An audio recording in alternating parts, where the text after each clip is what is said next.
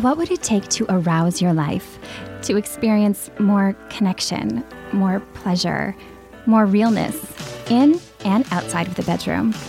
I'm August McLaughlin, and this is Girl Boner Radio.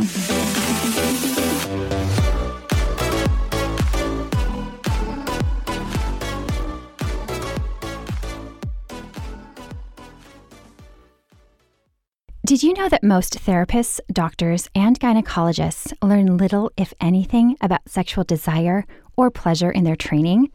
Pretty striking, right? As sexologist and therapist Cyndi Darnell, who you're about to hear from, put it, desire is a unique thing in each of us. It's like a fingerprint. And low desire is the most common reason people seek out help from sex therapists. So if you're in such a space right now, know that you are far from alone and there's a lot you can do to shift things for the better. I recently chatted by Skype with Cyndi, who you may recall from an episode called Curvy Body Sex and Sexual Self Inquiry from June 2017 with Elle Chase, or from her cameo in the live episode from the V Club. She launched a program called the Desire Series I wanted you all to hear about. We talked not only about the program, but also about sexual desire as a whole, why the therapy model may not be ideal when you're struggling there, and more. She also shared a bit about her own personal experience realizing her typically rich desire had gone missing for a time. In other words, she understands these challenges from personal and professional experience. This topic is always timely, but especially so now. As I mentioned last week, our own Dr. Megan Fleming is cooking up something for the new year that may be a game changer if you've been struggling or feeling in a rut or disconnected sexually. I've been polling folks for questions related to desire and will weigh in for one listener later today. First, my conversation with the always insightful Cyndi Darnell. I really wanted to chat after I heard about your Desire series. It sounds really fascinating. You've been sharing a lot of content online, it's an online course. Um, one thing that really struck me was you said that you're sharing information you didn't learn in therapy school. What That's you, right. What did you mean by that?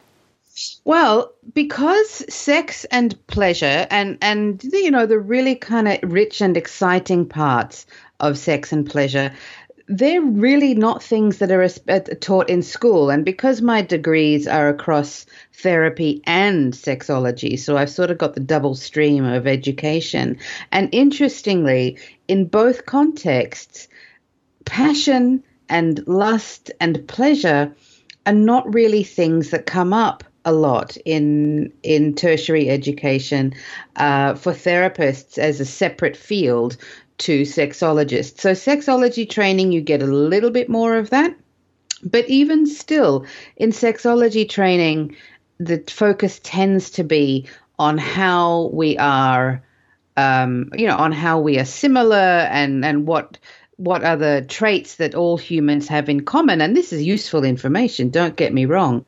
But when it comes to desire and when it comes to, um, you know, therapy and how we apply that kind of information, this is the kind of stuff that is not taught in schools. And that's why when many of us and this is my experience you know 13 years ago as as a sex therapist as i am now 13 years ago i completely lost my libido august you know? And i was in a situation where i had been in a relationship for a couple of years and i just had absolutely no interest in sex. When my entire adult life sex had been so important to me. And all of a sudden, it was like somebody had pulled the rug out from under me and it was just gone. Nothing. I had no interest.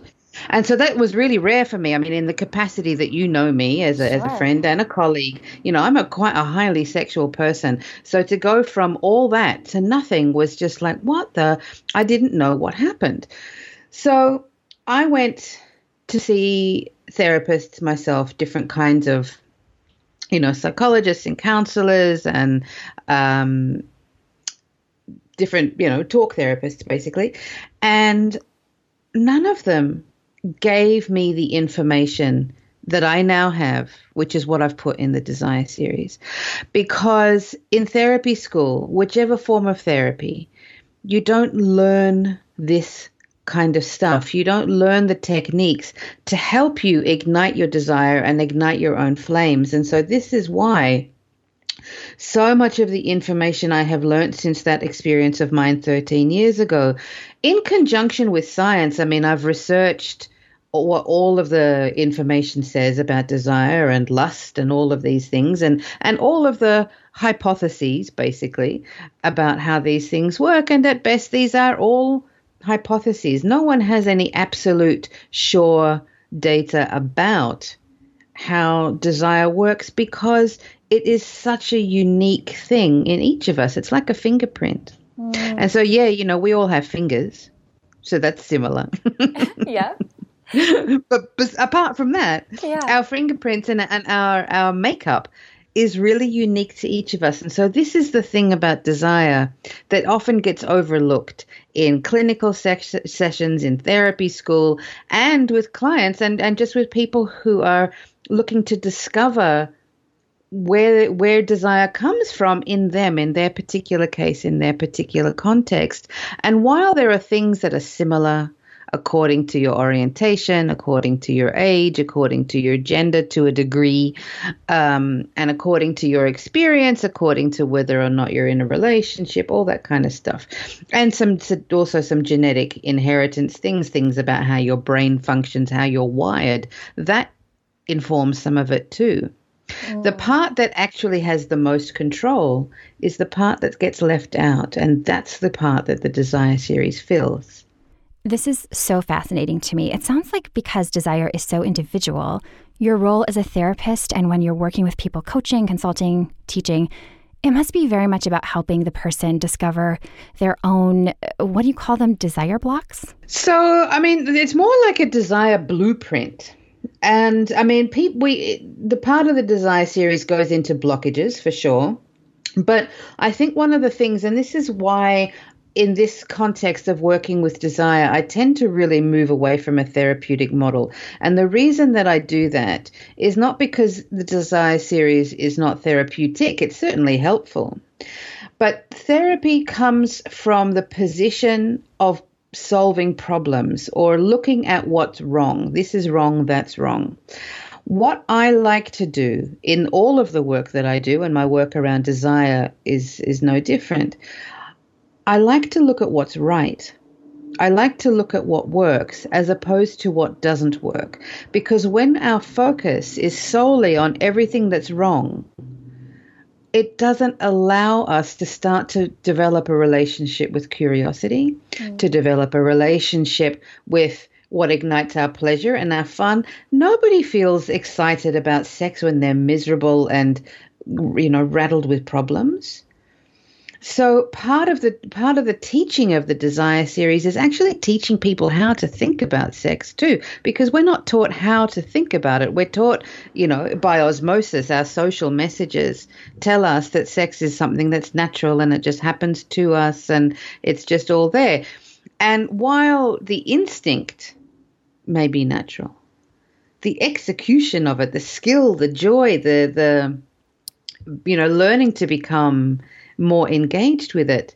These are these things are skills because everything in our society is geared to lead us away from pleasure, to lead us away from that kind of erotic exploration. We're told that it's bad and dangerous. And these messages are so strong in all of us that over time, by the time we hit adulthood, we have been dealing with 15, 20, 30 years of this deconstructed messaging that tells us that we are undeserving of pleasure, that we are undeserving of desire, and that depending on how we were socialized, the only way that we can experience sex is in service to another person. That's so true. If you've been listening here for a while, think how many people respond to questions about what they learned about sex and sexuality early on with something negative. Nearly everyone, right? So Many of us learned in some way that sex is something we give, it's like a currency. I imagine you have some of your own memories about this too. I asked Cyndi how that kind of messaging can impact our lives moving forward. And if that's not part of your erotic blueprint, if being in service is not actually what turns you on, while it does for some people, it doesn't for everybody, then we're left with nothing. And so the whole gist of the Desire series is to help people go through a step by step process. And this is a process that I've led myself through also of how to work out not what's wrong, but what's right. Mm. And where is your truth? Where is the path to lead you there? Because you can spend hours, uh, you sorry, you can spend months and years, an hour a week in a therapist's chair talking about all the things that are wrong mm-hmm. in a sex context. But if you don't spend any time thinking about what's right, you're never going to get to where you want to go. Mm, that's so powerful. I could I can really see that and feel that because as we think about the influences that work against our desire, it feels crappy. I mean, it's empowering to yeah. know that in some ways because I think healthy anger can be, for me, that's been a bit of a turn on to be like, you know, to resist the the social norms that we're supposed to be. Once you realize that, oh, it's it's not my fault, it can be empowering, but but it's not a fun, sexy place to just be sitting in that space of like, right. yeah, yeah, yeah, yeah. Yeah, I mean, I think it's a healthy thing to work through unpacking, you know, what the sort of the, the problems are from a social point of view. And so you have a you know so you can start to see yourself in context of the world around you that and i think this is the other thing too is that we are told again by osmosis that sex is something that because again it's part of this natural thing and that everybody it just happens to everyone this information is magically downloaded out of the ether. And when it comes to the right time you just meet the right person and it's all fabulous. I mean how many of us have been told that you know story? Um, only for us to not experience it that way. So understanding in context where our struggles come from is helpful.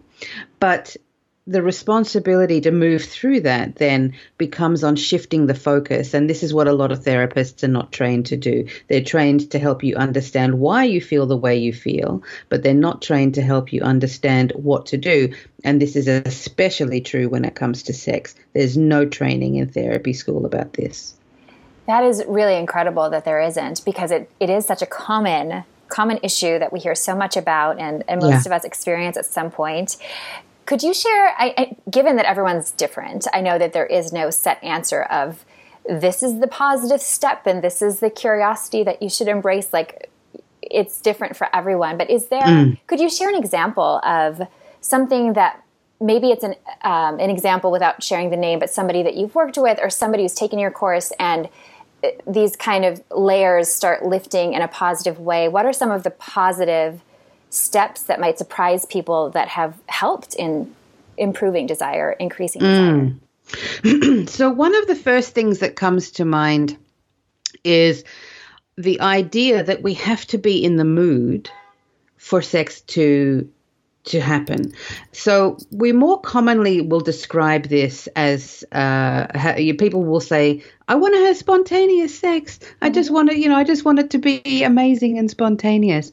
And when we look again at the research that shows us that while some people do experience a desire for spontaneous sex some of the time, those people are in fact in the minority and it's also not a permanent state that how we respond to erotic cues, how we respond to, to desire is not necessarily something that's permanent. How we are during a particular phase in our life or with a particular person doesn't necessarily mean we're like this all the time. So the idea of having a particular style or a particular way of being is useful. It helps us as a template to understand ourselves. But also, in any given moment, that can change. So, what is a more accurate measure of how we understand desire is to look at it through the lens of context. So, what that means for folks listening is that when we know in context what turns us on, even if we are sort of sitting there thinking, mm, I know my partner really would like to have sex right now, or some kind of, and when I say sex, for the record, um, you know, I don't necessarily mean penis in vagina sex. It could be, you know, body rubs. It could be showering together. It could be all kinds of things. Um, when we're sitting there thinking, no, you know, I don't feel like having sex right now, that's fine. And and, and no is is a is a complete sentence.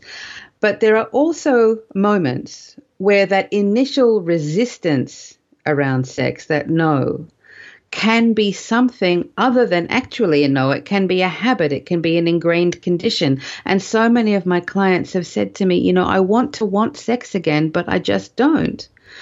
So that little nugget of knowledge about I want to want it, this is really useful because that in itself is a kind of incentive for sex. And so while we're waiting for the mood, you know, the horniness to descend upon us from the heavens, and oh, all of a sudden I'm just like, oh my God, I need that cock right now. Um, if that doesn't happen for you, then welcome. You are in the majority of people on the planet because most people don't experience sex like that. Or they might experience it like that sometimes, you know, occasionally. And usually, again, that's in the beginning of a relationship. But once you're embedded in a relationship longer than, you know, three weeks, um, that tends to happen less frequently. Yet we tend to think that that is normal. Mm. Guess what? It's not normal.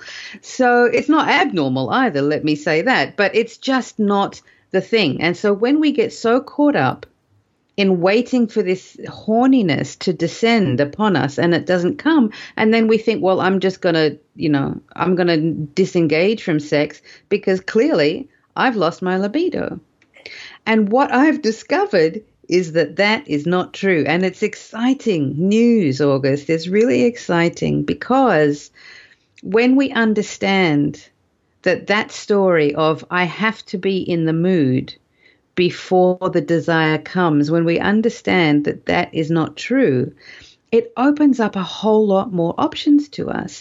In the same way that, you know, you get home from work on a Friday night and you're tired, but you promised your friends you'd go and meet them for a happy hour or you promised your friend you'd go and meet them at the cinema to see a new movie, but you get home and you're like, oh God, all I really want to do is just have a glass of wine and put my feet up. And that's fine. You can do that.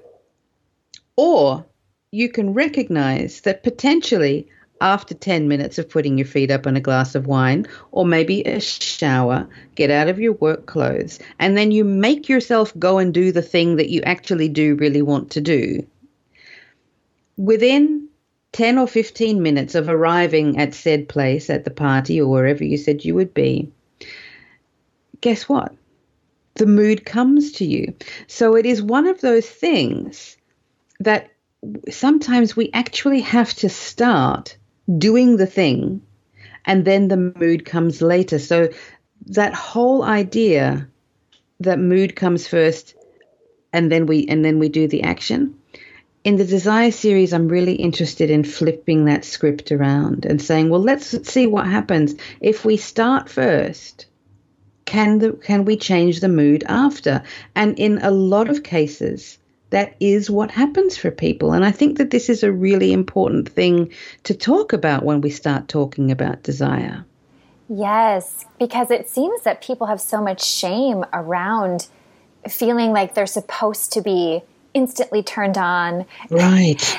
And that visual you gave me of this fairy coming down from the heavens with like the libido fairy is kind of amazing. Um, right. It, it's so it's so true, and and I think too because. I, have called it the Grey's effect. I, I love Grey's Anatomy, so mm-hmm. the, I'm not I'm not shaming the show in any way, but the um, that show in particular, you know, because you don't have time in Hollywood to do in a show a full sex scene, or it's the whole show sometimes. So it happens in right. like 20 seconds and and they just close the door and everything is turned on and ready and aroused and the clothes barely, barely open just one little hole and they both completely are in euphoric orgasmic bliss within you know 10 seconds um, yeah. which is kind of like that fairy thing. Exactly. It's exactly the thing. And so this is, you know, we've all been, these are the only models of sex we're ever shown. If we're shown that, which is a sort of a PG version of it, or, you know, where we see porn, but most of us smart thinking folks recognize that porn is made as entertainment for the eyes. It's not actually supposed to be sex education in a conventional sense. So if we don't go and seek out information about sex that's actually helpful and meaningful, we are left with these storylines that come from Grey's Anatomy, that come from porn, even actually to a degree that come from much more innocuous sources like I would say, you know, Pixar and Disney about stories that when you find the one, everything just unfolds. Mm-hmm. And it's almost, you know, it's supposed to be effortless when you find the one. And you know, in my life, August, I've found several ones. yeah. And the ones. the ones. And it's never been effortless. I mean, it's effortless, you know, a little bit in the beginning. Right. But actually, the amount of effort that I have to put into dating, you know, making sure that my hair is just so and I don't have lipstick on my teeth and, you know, I've got my underwear on that doesn't have the holes in it and all that kind of stuff, you know, that's effort. And so when we're in a longer term relationship where the lipstick on the teeth tends to matter less, which is great, but there, there, it comes at a price when it when it comes to eroticism. So it's not to say that you have to be looking perfect and, and going back to 1950s sort of housewife values. That's definitely not what I'm saying. But what I am saying is that there is something about uh, all of us putting in effort, all genders putting in effort in order to breathe life into a lagging sex life that actually does bring it back to life again. That's one of the other things that I talk about a lot in the Desire series is that relationships are alive. Passion is alive, sex is alive, yet we treat it like it's a static monolith. We treat it like it's just this thing that's this, you know, we take it for granted. It's just going to be there because that's just how it is. And the truth is that anything that's alive needs nourishment. And if we don't take the time and the effort to nourish our relationships, nourish our sex life, what's going to happen to it? It's going to shrivel away. It's going to die, just like anything that's alive. If you have a pet or a plant and you don't feed it, it's gonna it's gonna perish. Sex and relationships is no different. Yet again, we are not taught about it that way. We're told through a narrative of you just find the right person and everything's going to be fabulous, and it's just not true. Yeah, yeah, absolutely. It's it's so true, and I love what you said about really having a practice. You've said that libido is something we should practice. And I've heard mm-hmm. many times, you know, that scheduling sex, for example, could be kind of a practice. Masturbation, yeah. you can have a masturbation practice. Mm-hmm. But I don't think I've really heard anybody else talking about libido as something we practice. Yeah. Yeah. It's it's a practice in that it's it's a relationship with the world around you.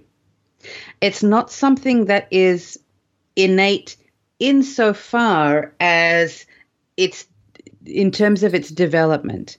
So I think the part that is innate is that we all have access to that within us in the same way that breathing is innate. But most of us don't actually know how to breathe to our full advantage. Most of us don't actually use our breath to its full advantage. It's not until you actually learn how to breathe when you become an athlete or a meditator or a singer or anything that requires you to actually move around a little bit. Mm-hmm. Um, then you learn how to breathe. So, yes, breathing is innate, but there is actually a skill and a knack to, to using your breath to your advantage. And libido is the same. So, yes, it's innate, but if you don't develop your technique and skills and strategies on how to expand it and work with it, it's just going to sit there like a, you know, like just like a blob. And then you wonder, well, why don't I have a good relationship with my libido? And it's like, well, you got to learn how to use it. You know, you got to use it or lose it. And when we're younger and we're first discovering sex and we've got our first partner and everything's exciting and it's like woo you know or we have that first flush of a first date maybe we're older and we're and we're dating and the, you know a lot of folks are in all kinds of age groups and, and dating so it's not just a young person thing but there is something about the youth of a person or the youth of a relationship that tends to ignite that. And what we know from science is that that comes from our brain's capacity to be curious and to, to, and to be interested. And so the brain provides an incentive through dopamine. That's what dopamine does. It doesn't actually give us pleasure. A lot of people think dopamine is about pleasure, it's actually about incentive. So when that incentive is there, we are curious about somebody, we're curious about ourselves, we're, we're longing to feel more more of a connection to someone. Mm-hmm. But once that incentive starts to fade and the dopamine starts to recede, which happens to all of us, that's a that's a biochemical thing. There's not a whole lot we can do about that. That's when our bodies start to flatline around sex. And that peak experience or that peak kind of feeling that we had in the beginning, that's the part that drops, and that's the part we start looking for again. And so we'll start to interpret that you know as as humans we're meaning makers. So we we put a spin on these things and we put a story on it and we say oh well you know if this person was really supposed to be my person then I wouldn't be feeling like this. Or if this relationship was supposed to work out surely I'd want to be with them all the time. That's not true. There's it's possibly part of the reason you know if if you're if you don't if you sort of fall out of lust or you fall out of liking your partner and it's a new relationship, then maybe maybe there is an indication that that is not the right relationship for you.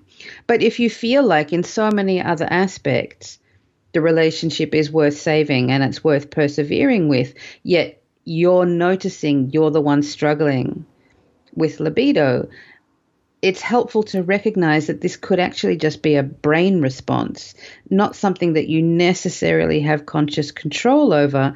But the good news is that you can control your mind. You can't necessarily control your brain, but you can control your mind. You can control your thoughts. You can control your actions. You can control your behavior. And this is the part that becomes the practice. And so, learning how to have a relationship with our libido as a practice like yoga, like learning how to paint or draw or cook. It's something that we do on repeat in order to get better at it and to understand it more.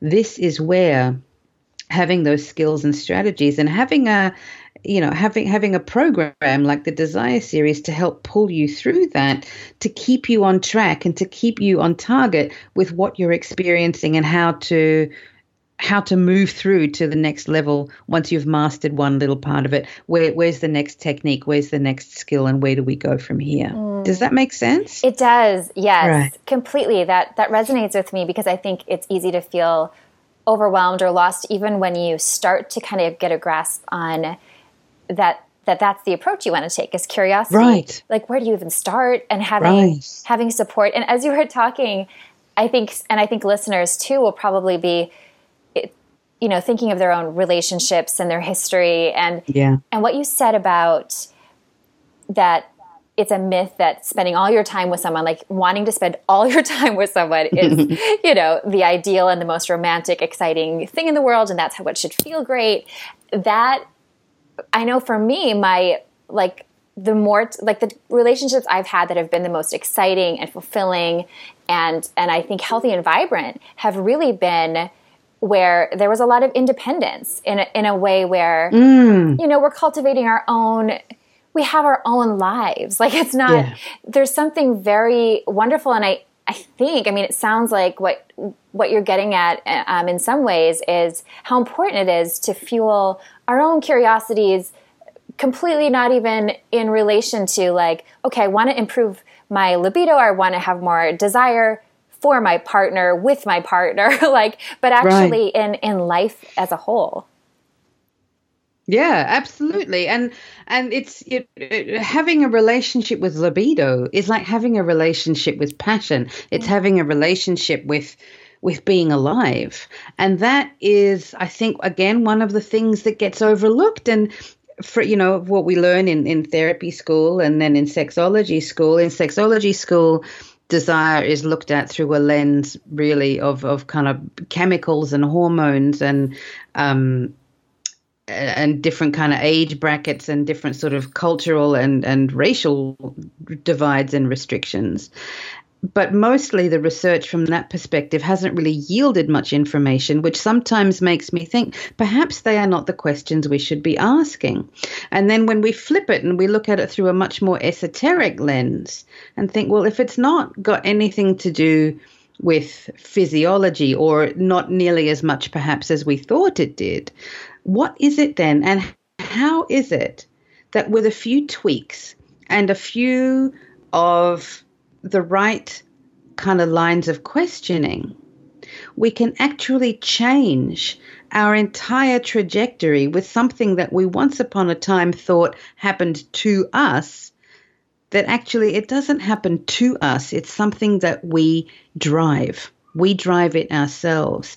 And i think that's really one of the biggest things to understand about sex is that it's not a drive in the way that sleeping and drinking water is a drive.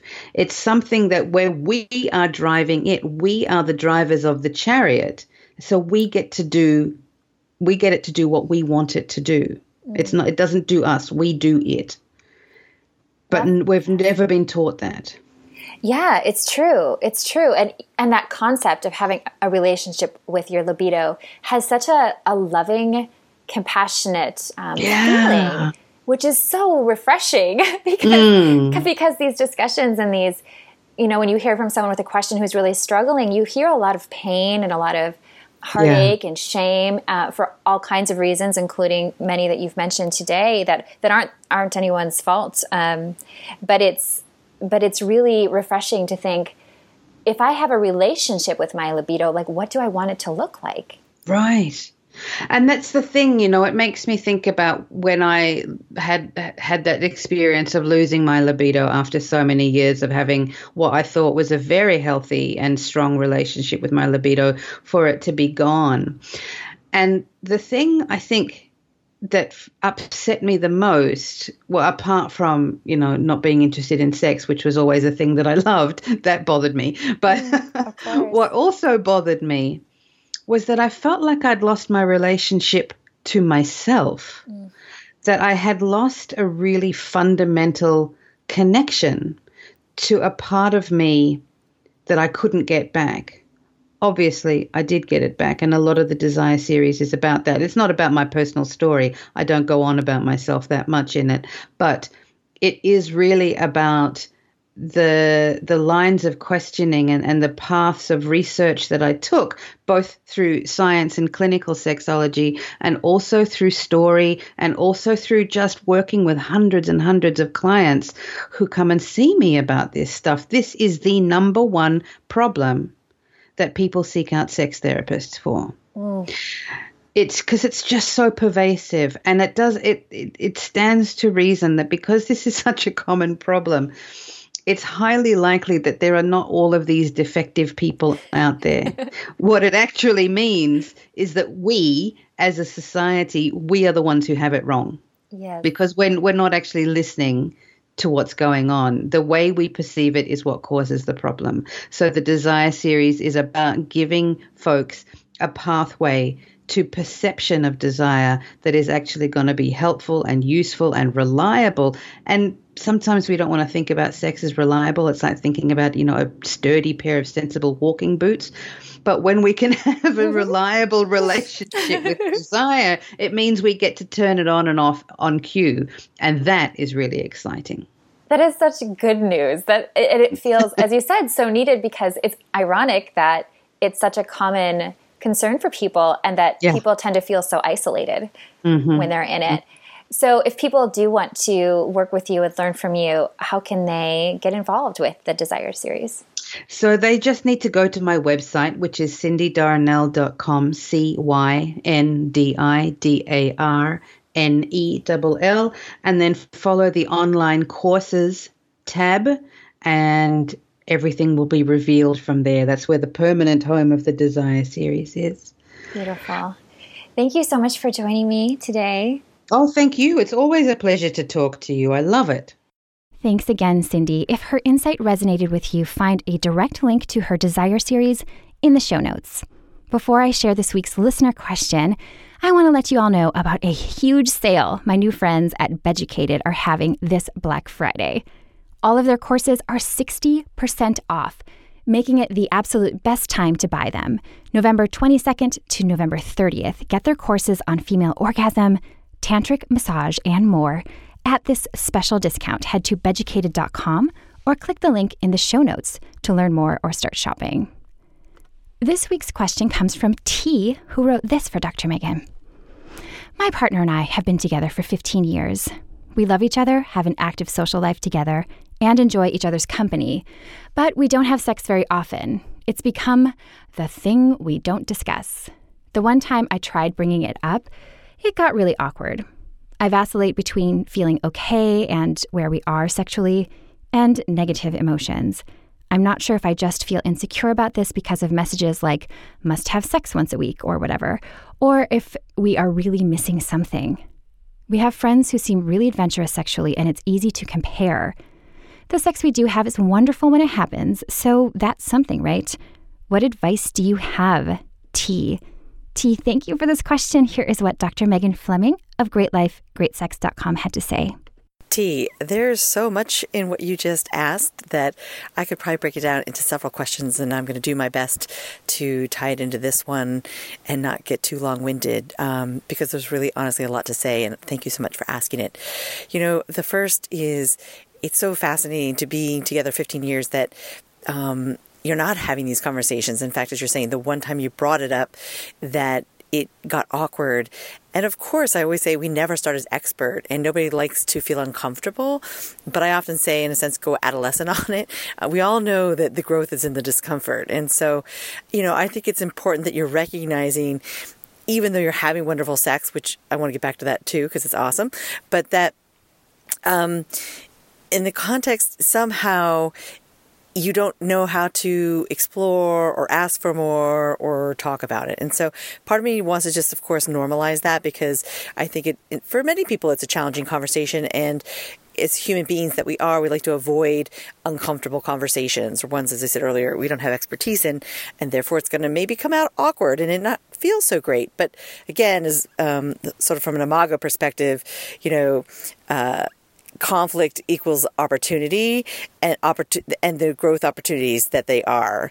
Um, and I think most people associate hard conversations, unfortunately, not with growth opportunities, but with potential conflict.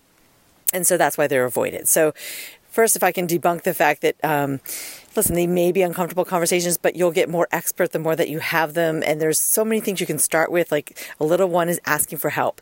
Like, I really want to talk to you about our sex life and I really don't know how to do it. Can you help me? Right? Like easy as that. We're just sort of putting in the space like there's something so hard for me to talk about and you know, but I really see the possibility, right? You know, focusing so much not on any disappointment or frustration, but most importantly upon the wish, the longing, and can we create a shared vision? Um, and this is so incredibly important because you know so often i ask women what gives them pleasure and the first thing i hear is they don't know. So these conversations are critical to first you know exploring your own what gives you pleasure but then how do you bring it up and bring it into your relationship with your partner? Um, the other piece i just want to refer to quickly is the comparison trap. You know whether it's a, a, a statistic um, in terms of you know, what frequency people are having sex. You know, I used to memorize the data from the National Social Health and Life Survey until I realized people were really wondering what is quote unquote normal based on you know, a bell curve distribution or an average. And I'm like, you know, it doesn't really matter what works for anybody else. It's what matters for you and your relationship. You are your own expert. And so, you know, it doesn't matter what your neighbors are having or not having, and what they say they're having or on social media may not be what it really looks like. Do not disturb yourself with that. Stay in your own lane and think about what is it that you want for yourselves. And, you know, and the third part is that I want to just sort of highlight is when sex is wonderful wow, then why isn't it happening more often? And it reminds me of so many clients who say they avoid, there are a lot of reasons that they don't have sex. And then to your point, when they do, they're like, ah, that felt good. And they exhale and it feels nice. And I think the biggest reason that they struggle, and this may be true for you, is not recognizing the difference between um, both spontaneous and responsive desire, as well as creating conditions for sex. Um, so, just quickly, desire doesn't always come from a place of wanting. It can come from a place of it's not on my radar, say cold engine, but if I'm open and receptive or willing to touch, it's like you caress my hair and it's stroking my body and it's like through the body and that feeling, the body's like it's a yes, it's a green light, and then the arousal kicks in, and then the desire. So I think it's always important. You may not feel in the mood, but it's like what's one small thing you might feel like you could say yes to. Um, and the other part of that is also recognizing the conditions. Foundation of arousal is relaxation, and you know the first condition is rested and relaxed. So many people are running exhausted on overwhelm, like literally they sit down and they fall asleep, and so you know, it's really having to prioritize, you know, for sex to be part of your life in the way that spontaneous organically would feel really amazing. Um, and I, you know, that's my big thing, great life, great sex. So it really is an opportunity to prioritize the conditions that where those more organic feelings are going to emerge. So I know I said a lot, um, but I love this question, and it, there's so many angles to tackle it from but I want to leave you with do not compare yourself to anyone else. It's what feels right to you. I would say get comfortable with the uncomfortable. That's the growth edge. Um, and, you know, think of it as fun or sport or game to be like, really proud of yourselves when you have uncomfortable conversations because I think that's awesome and it takes amazing courage. And you know, the last is just always to remember, you know, when anything's pleasurable, great is a green light. But I think, you know, it's important we you know, don't foreclose on imagination, as I say, that there's always more and more is possible. You know, we're only limited by our ideas, right, and our thoughts. So this is the one lifetime that you get. To me, monogamy and committed relationship is the safety net to, you know, push boundaries and explore areas of pleasure. And so, you know, I would hope on some level you at least prioritize trying that on. And as I say, try, try again to see whether or not this is something you both really want to invest your time and energy into. So, as always, would love to hear how it goes. Thank you so much, Dr. Megan. I love what she said about creating the conditions for sex and embracing your normal. I promise you, there are so many people out there having the same amount or less sex than you're having, and any amount is totally fine. I love that the sex you're having is wonderful. It's also okay to not have it more often if you don't want to. If those negative emotions are only about the comparison trap, I think that's something that only you and your partner can answer. I'd rather have awesome sex occasionally personally than frequent, like so so sex, if that makes sense. And those vulnerable conversations can really, really pay off. So I hope you have more of them. I'm wishing you all the best. To make sure you don't miss out on Dr. Megan's Pleasure and Desire Challenge that's coming up, sign up for her email list or send her the word pleasure in the box at her website, greatlifegreatsex.com forward slash contact. Find a direct link in the show notes, where you can also click the link to shop at Beducated and find Cyndi Darnell's wonderful Desire series. My books are also discounted on Amazon right now if you're looking for fun holiday gifts. Girl Boner will help guide you through your own sexual empowerment journey, and Girl Boner Journal is full of true stories and writing prompts to help you take that work deeper. You can use them together or separately. And speaking of today's topics, both have stories and writing exercises related to arousal, desire, and sex frequency. Thank you so much for listening and have a beautiful Girl Boner Embracing Week. Girl Boner Radio is owned, operated, and executively produced by me, August McLaughlin, with technical producer and audio extraordinaire, Mackenzie Mazel, as part of the Period Podcast Network, an affiliate of Starburns Industries. Learn more about the Girl Boner podcast brand movement and book series at girlboner.org and more about Period at periodnetwork.com.